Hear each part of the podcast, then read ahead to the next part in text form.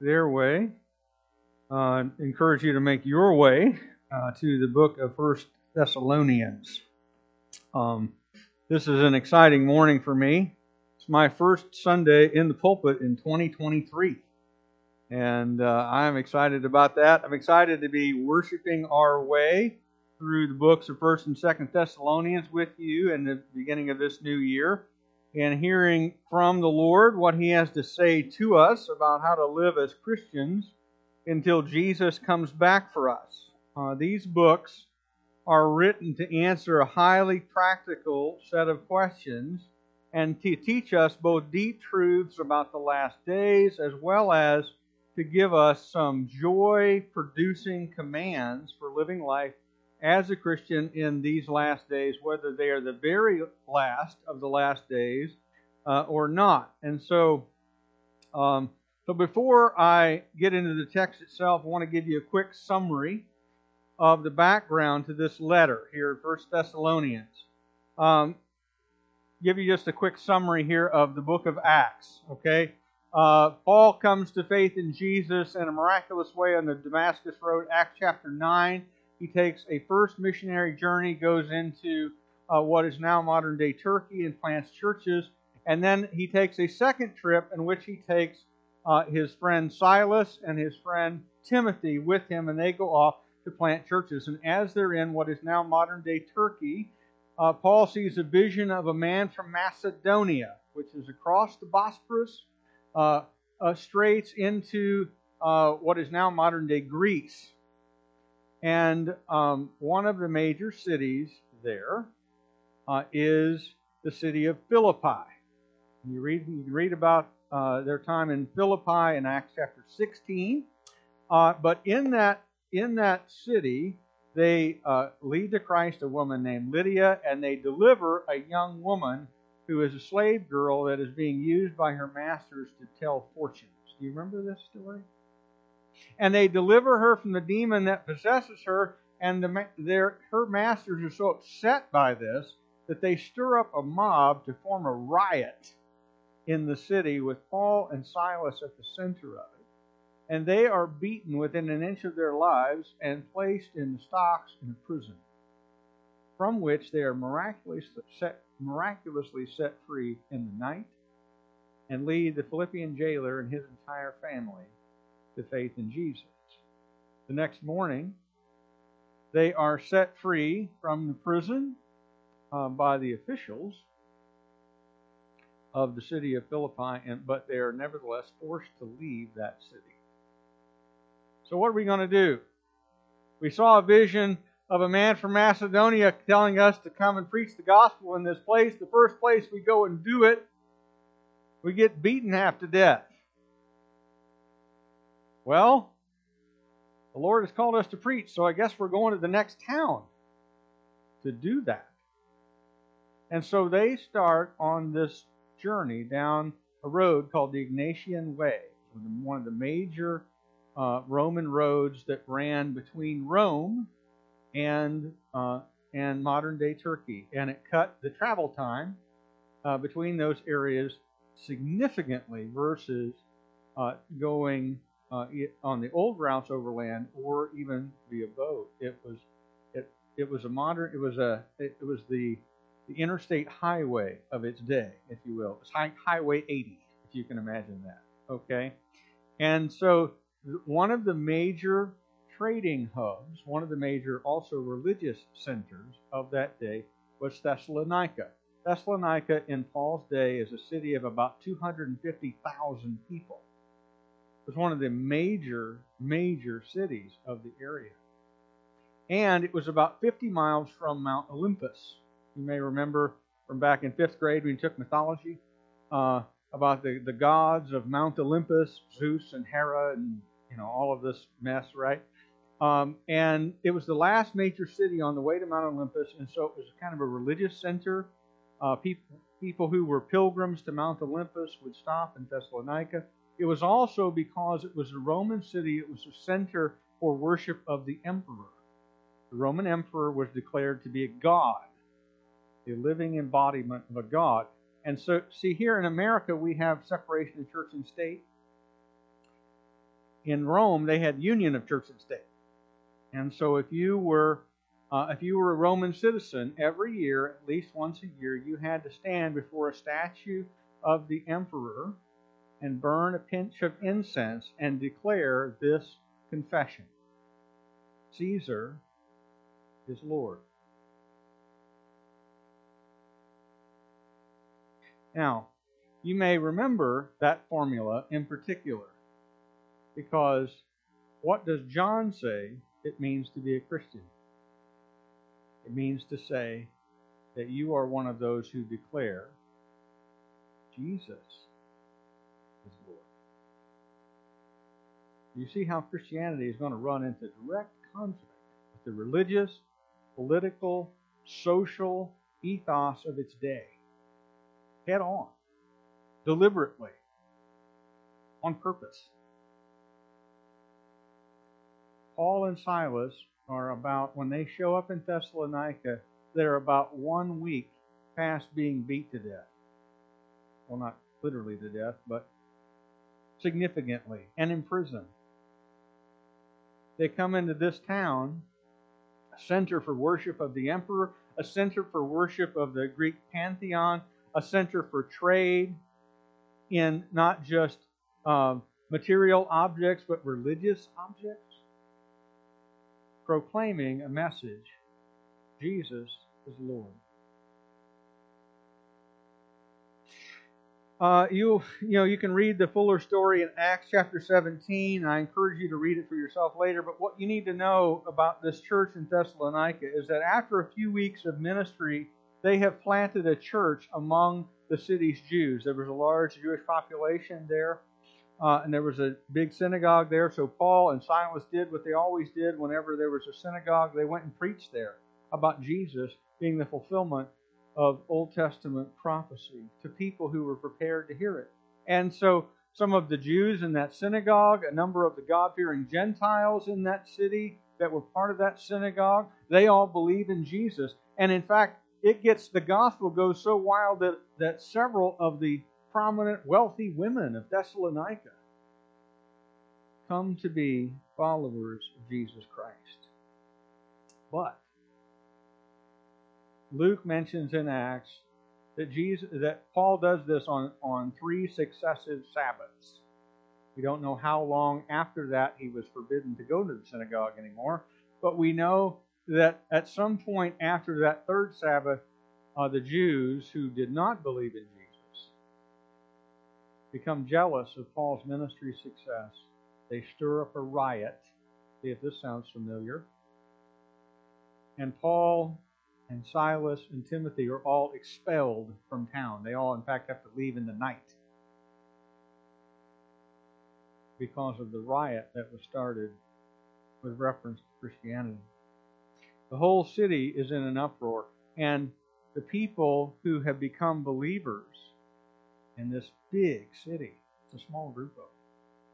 You think everything just goes back to normal after that? The whole city is in an uproar over this small group of people, and you're one of those small group. You're part of that small group of people. How do you live life? I know Jesus is coming back. I hope it's soon because my entire life has been upended here in the last few weeks. Paul and Silas and Timothy had only ministered there a short time. And so they had to wonder what would happen to this brand new baby congregation of baby Christians. And so what they did, as soon as they were able to get safely away, is Paul sent Silas back to Philippi. He said, Go check on the church we started there. Make sure they're doing okay teach and preach them, preach them some more. Do it quiet so that we don't have another riot. Try not to get beaten again. And he sends Timothy back to Thessalonica and said, Go check on that congregation. And then when they get back and they're all together again, Paul and Silas and Timothy send this letter to tell them how to live, how to live life as Christians under persecution, under a society that is hostile to you, uh, knowing that Jesus is coming back, but not knowing when, what are you supposed to do? You just go out and live on top of a hillside somewhere, you know, wait on a mountaintop, waiting, you know, maybe Jesus is coming today. You know, like Linus in the Great Pumpkin, right? Waiting on Jesus to come back. Is that what you do? do you just kind of go along to get along in the midst of that society and kind of keep your head down? Hope nobody notices you're a Christian? Is that what you do? What do you do? This letter and the one right after it, Second Thessalonians, are written to the same group of people, small group in a big city, surrounded by people who are instinctively hostile to them, to tell them how to live life in light of the fact that Jesus is coming back, but you do not know when, and where people aren't necessarily open to hearing what you have to say.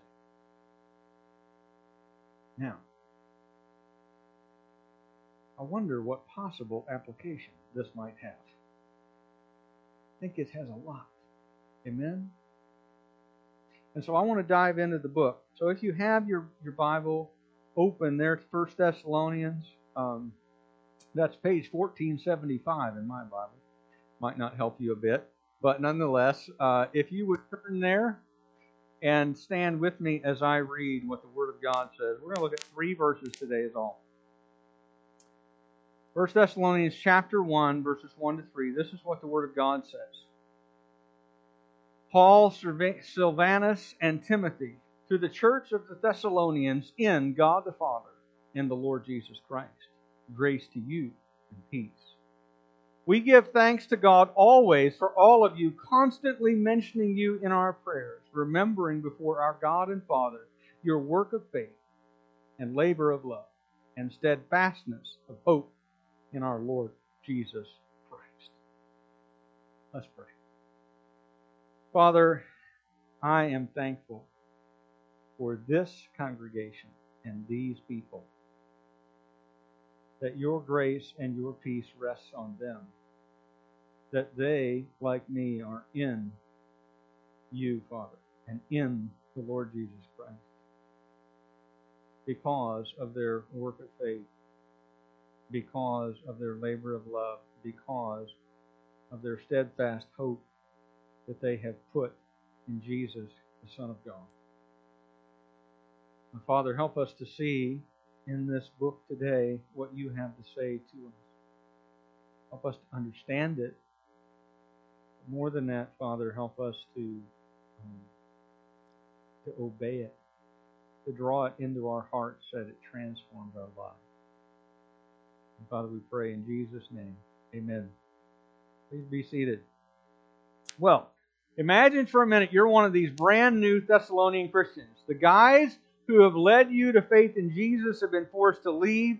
A lot of your former friends have distanced themselves from you. Maybe your family has disowned you uh, because you are a threat to the existing social and political and religious culture of your city. You know the basics of Christian doctrine you're looking forward to Jesus' return. You're probably hoping that it's going to be today because you're wondering how to live in the meantime because things have gotten tough for you in a hurry. Are you feeling this right here? You feel me, bro? You get this? You feel how this is?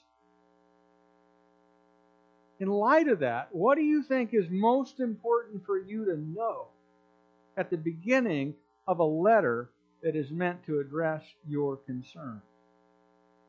Well, under the inspiration of the Spirit, Paul and Silas, he's here called Silvanus, but it's the same guy. Okay? Uh, Silvanus is the longer name, Silas is the short form. It's like it's like Joseph, which is who I am to my mother when I'm in trouble right? Uh, and Joe, you know, same same guy, different forms, same name. I know some of you mothers. Uh, my mother told me that she picked out our names based on how they would sound when shouted. okay, Joseph Michael. you know, uh, that uh, that was how it went, right? Uh, but same guy, Paul, Silas, and Timothy write this letter to the Thessalonians, and the first thing they do is remind them of their membership in God's family. Look at verse 1. Now, you need to understand about the Word of God, one of the things you need to understand about it is every single word, every verb tense, every preposition in the Word of God is inspired and is meant to teach you something. And here in this verse, the preposition, it's a tiny little word. The word in is really important. Okay? This is how these people are described. The church of the Thessalonians in God the Father and the Lord Jesus Christ. In other words, he's saying you are every word of that sentence is important. You're not just a group, you're the church. You are those who are called out. That's what the ecclesia word means. Those who are called forth from a larger group of people. Those who have been called out of the world in response to the gospel. Those who are located in a particular place here Thessalonica. But your identity is more than that. Not just the city where you're from,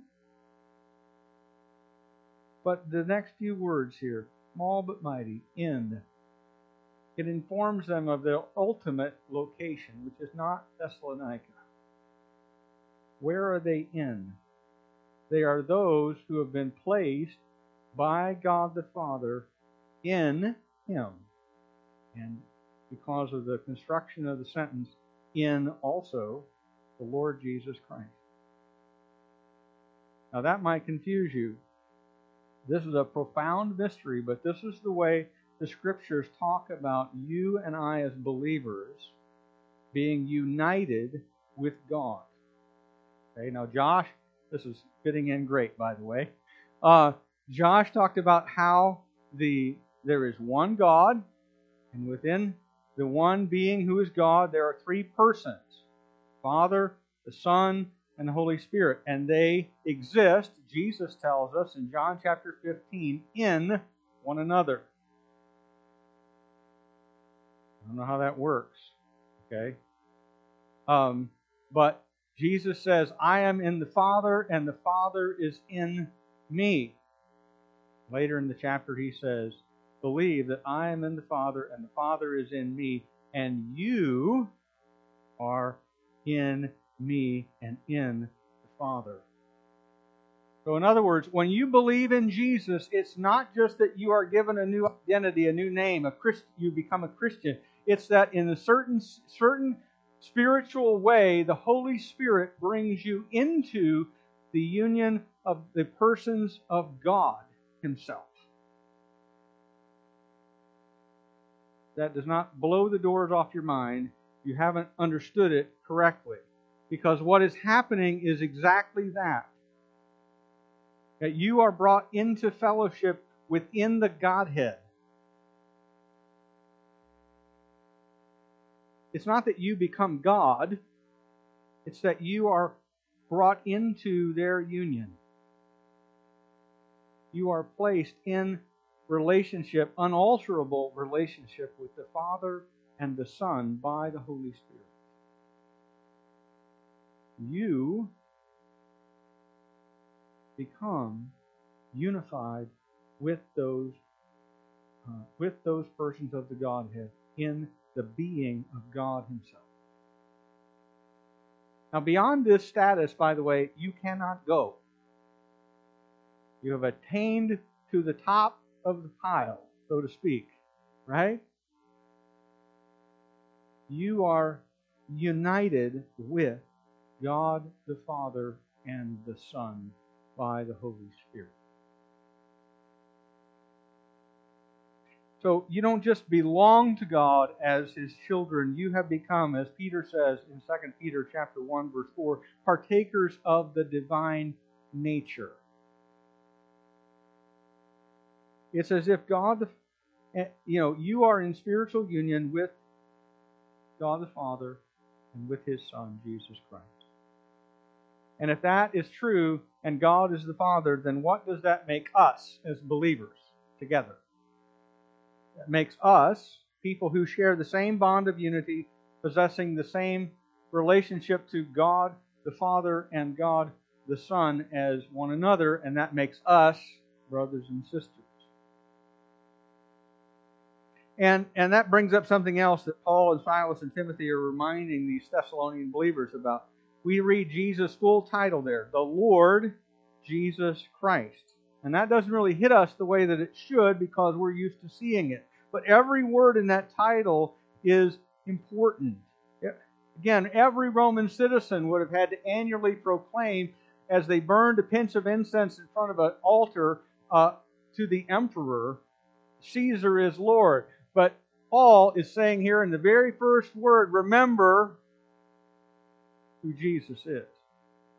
He's the Lord, not Caesar. The true ruler, the true Lord over all things, is not whoever sits on a throne in Rome, but Jesus Christ. He alone is supreme over all other gods and beliefs, and even over the Roman Empire itself. Paul's driving a stake right here.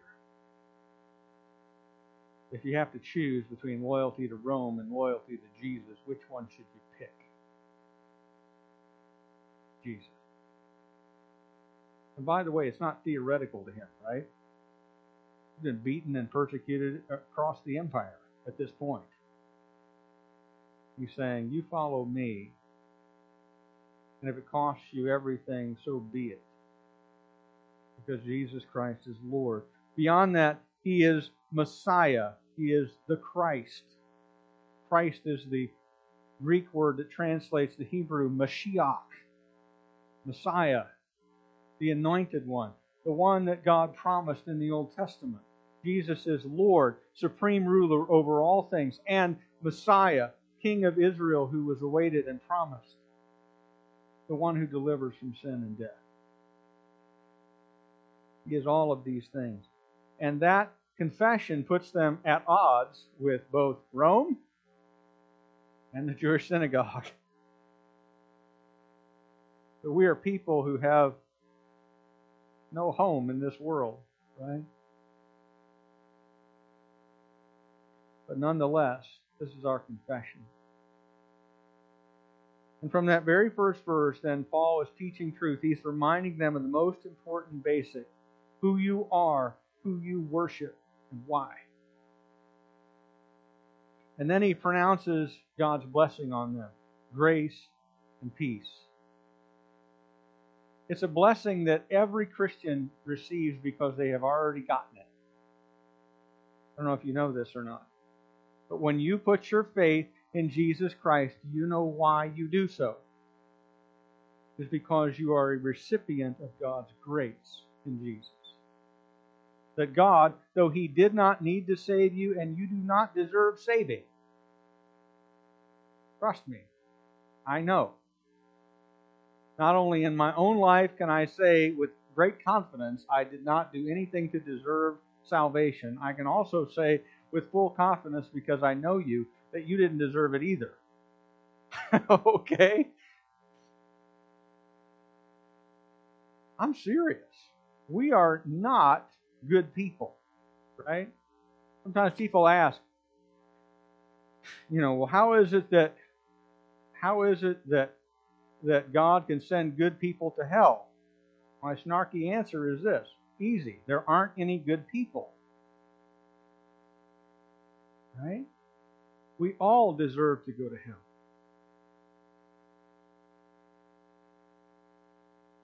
But God, in His grace, sent Jesus Christ to die in our place for the sins that we did and to be raised from the dead to give us new life. You know what that's called? It's called grace. And when we received it by faith in Jesus, we are also recipients of something else peace with God. Peace. That we are no longer at war with God because of our sin and rebellion against Him. We are instead at peace permanently, eternally. We not need we need not worry what will happen to us when we die. Why? Because we're going home to our Father with whom we are at peace because we are recipients of His grace. It's a lot of truth packed into one verse. And I bet you skipped over it when you read it. This is an amazing, amazing book. And there's a lot here for us. So, we're members of the same family, people who are in God the Father and the Lord Jesus Christ, and we are recipients of His grace and peace as a result. So, what's the conclusion that Paul then draws? To be grateful for your faithful brothers and sisters. And the first thing you see, in fact, is in verse 2 is gratitude. The apostles, as they write, are just profoundly thankful to God for these new believers. They can hardly believe what God has done through them with these people. Have you all ever ministered to somebody and you've seen them come to faith in Jesus and you just see them take off like a rocket in their new faith? You know what you are in that moment? Amazed, shocked, grateful that God would use you to do what He's done in this person's life. In fact, you kind of get high on it and you want to do it again. Right? When you start making disciples like Jesus did, you go, I got to do this some more. Because it's the most addictive thing in the world. Just to be used of God. It be to be a person who shares the gospel with someone else and to disciple them and to see their life take off. And that's what's happened. And so they're just profoundly thankful. And they they like, can you believe those guys in Thessalonica? I mean, they're amazing. Isn't that cool? And so they thank God again. And then, and then they're then they're thinking, you know, we need to thank God for those people in Thessalonica again. Because it's amazing what God has done. And so their joy just overflows into prayer for these people. Verse 3, uh, let me ask you a question. If you'd been suffering persecution for spreading the gospel, what is the worst thing that could happen to the people that you had shared with that had made professions of faith? The worst thing you can imagine is that having shared the gospel with them, having seen them come to faith in Jesus, that they would just go, you know what? I'm done with that. I'm out. Tapping out right here. I'm done. Not a Christian anymore. Leave me alone. I need to go back to the synagogue. I want to get back to my job as an idol maker. I want to go do something else other than follow Jesus. But that's not what the Thessalonians did. And so Paul is excited. And he says, Look, we give thanks to God for you. And here are the specific things remembering before our God, our God, the one that we both believe in, and our Father, the one to whom we are both related as brothers and sisters. Your, and he mentions three things your work of faith, your labor of love, and the steadfastness of your hope in the Lord Jesus Christ. What are these things? Well, these things are the visible evidence that they authentically belong to Jesus. Because, you know, the reality is a lot of people can say, oh, yeah, I believe in Jesus. How do you know someone authentically is a believer in Jesus? Well, three things that are identified here their work of faith, their labor of love, and their steadfastness of hope in the Lord Jesus Christ. Well, so what about work of their work of faith? Well, first they have not just a profession, but it shows up. You look at verses, um, verse verse six. You became imitators of us. Verse seven. You became an example. All the believers in Macedonia and Achaia. Uh, the word sounded forth from you. They're evangelistic. They themselves report about you. And you're expectantly waiting for Jesus' return. These are signs that their faith is genuine. It's not just a profession with their mouth, it has results. It produces fruit. In addition to that, there's the, the labor of love. Now, you might think as you're reading in English that work and labor are the same. They're not the same word in Greek that our English Bibles are translated from. The word work has to do with the task, right? The word labor has to do with the amount of effort involved. Okay? So, in other words, he's emphasizing the fact that you toil in love. Now, this is going to sound rude, but let me just tell you this.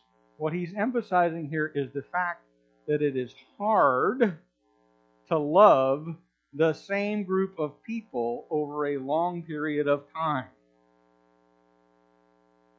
Did you know that? Some of you who have been married go, yes, amen. right? It is hard to love the same person over a long period of time. It takes effort, it takes commitment, it takes a recognition of the fact that God loves you. And so sometimes you have to bear with and put up with and forgive and repent and all these kinds of things to stay loving that person. And by the way, the same thing is true in church. The same thing. Guess what? If you are brand new to church here today, I am so excited you're here. This is a fantastic church, and we're glad that you're joining it. But I'll just give you a word of warning right up front. There are no perfect people here.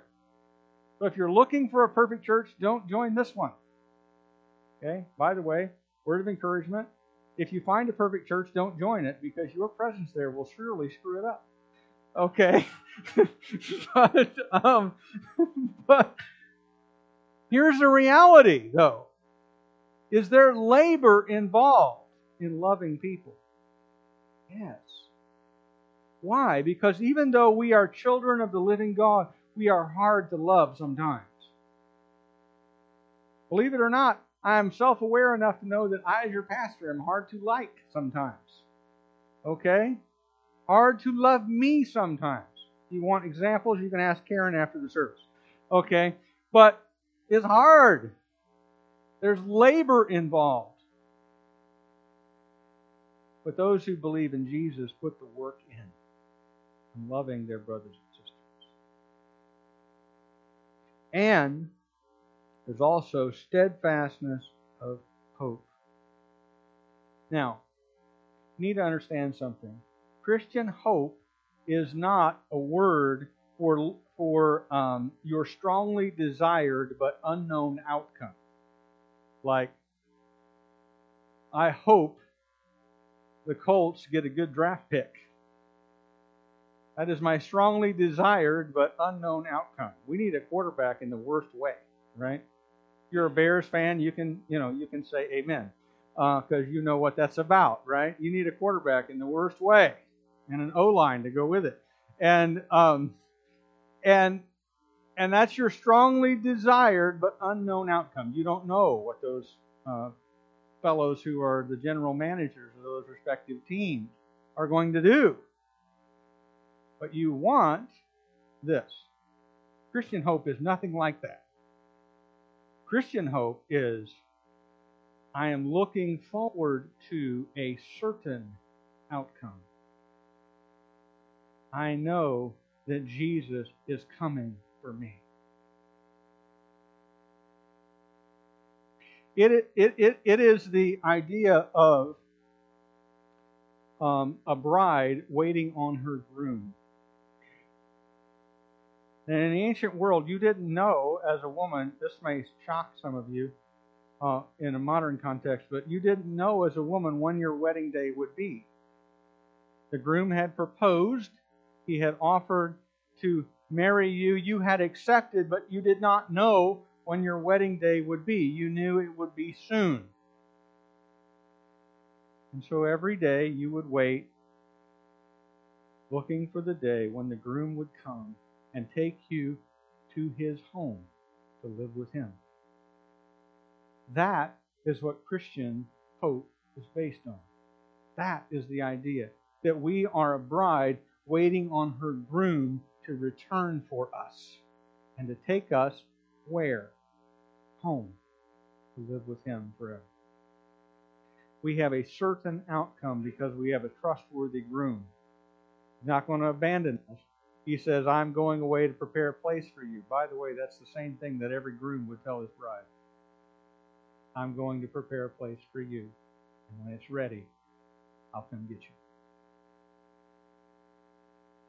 That's Christian hope. And Christian hope is one that says, I don't know when he's coming, but I know he's coming. And we're looking forward to that day. And we're preparing ourselves, moreover, while he is away for the day that he comes. Maybe it's today, maybe it's tomorrow. I don't know for sure, but I know that he's coming. And so we remain steadfast in our hope. Amen? That's the idea. That's the outcome. That's a that's a visible outcome of genuine faith in Jesus. That we are looking forward to Messiah's coming. So, with all that said, uh, let me apply this text to us here in the year of our Lord 2023. Three specific things I want us all to take home and allow the Spirit of God to work on us with. Number one, as you look at your life, what do you see? Do you see a faith that works, that produces fruit, and sharing the gospel, and following the example that is laid out for you in the scriptures, etc.? Do you see, in addition to that, do you see the labor of love toward your brothers and sisters here at Chili Bible?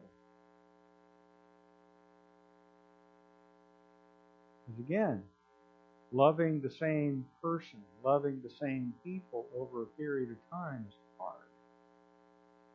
It takes effort.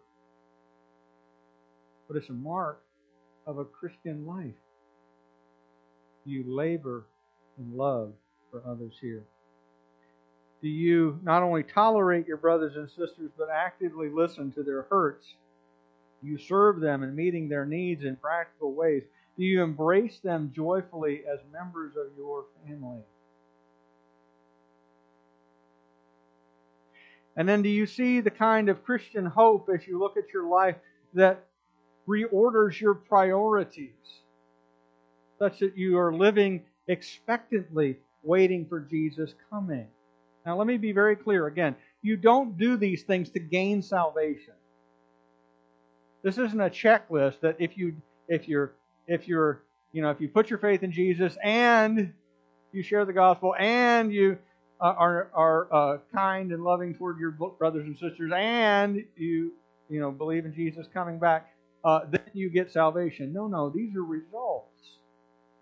Salvation is received by grace through faith alone in Jesus Christ alone. But these are the kinds of things that ought to flow out of a, a belief in Jesus Christ. If he is who he says he is, this is who we should be. And we ought to be exhorted to display the kind of genuine life that results from genuine faith in Jesus. And I think, I don't know about you, but I think I got some room to grow in these things.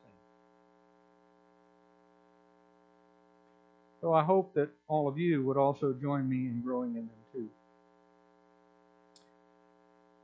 Question number two How do you view the church and your place in it?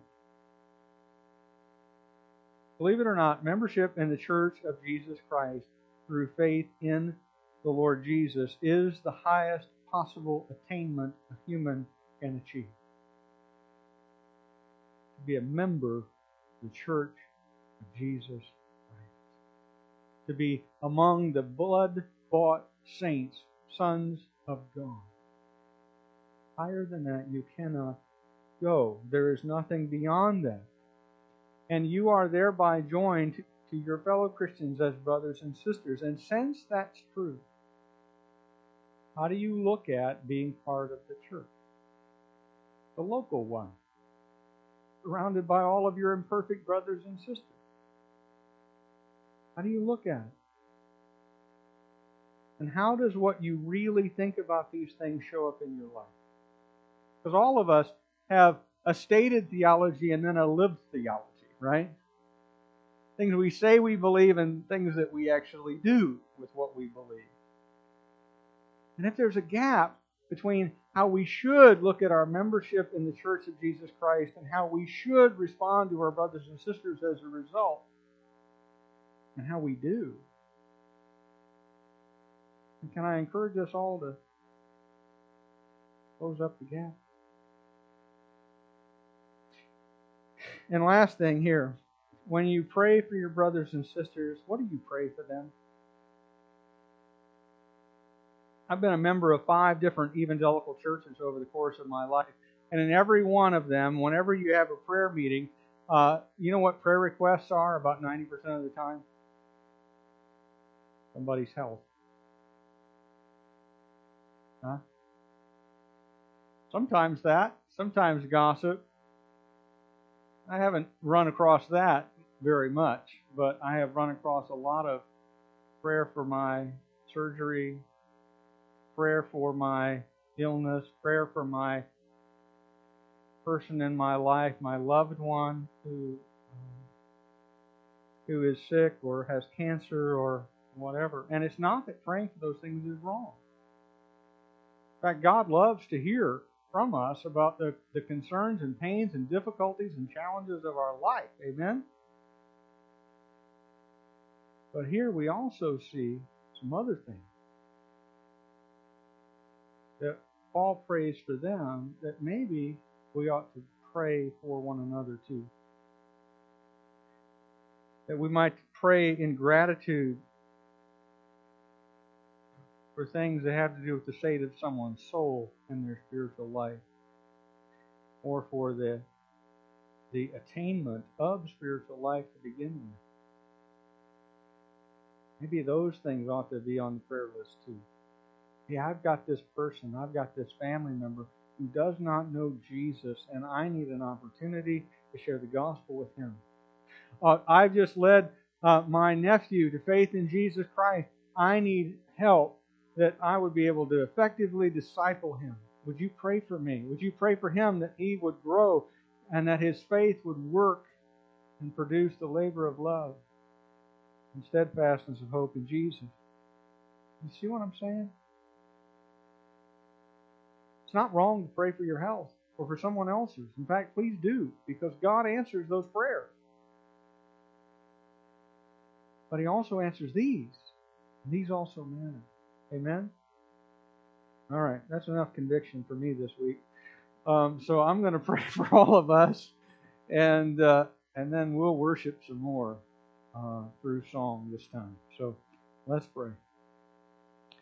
God, our heavenly Father, um, Your Word teaches us truths that are so big we can't even get our arms around them, that blow our minds to contemplate them and yet are true about our relationship to you, about your love for us, about the transformation that Jesus brings, and about how we ought to live with one another. And Father, I pray that um, that all of us would show our faith to be genuine by the way that it expresses itself down here with each other. Father, help us. We need help. Father, we, we, we struggle to talk to you in prayer. We struggle to love one another well. We struggle to, to stay focused on Jesus um, in the daily of, of life. We struggle. Father, we need your help by your Holy Spirit. We thank you that He is always present with us, but we, we pray that you might help us to yield to Him even more. And we pray all these things in Jesus' name. Amen.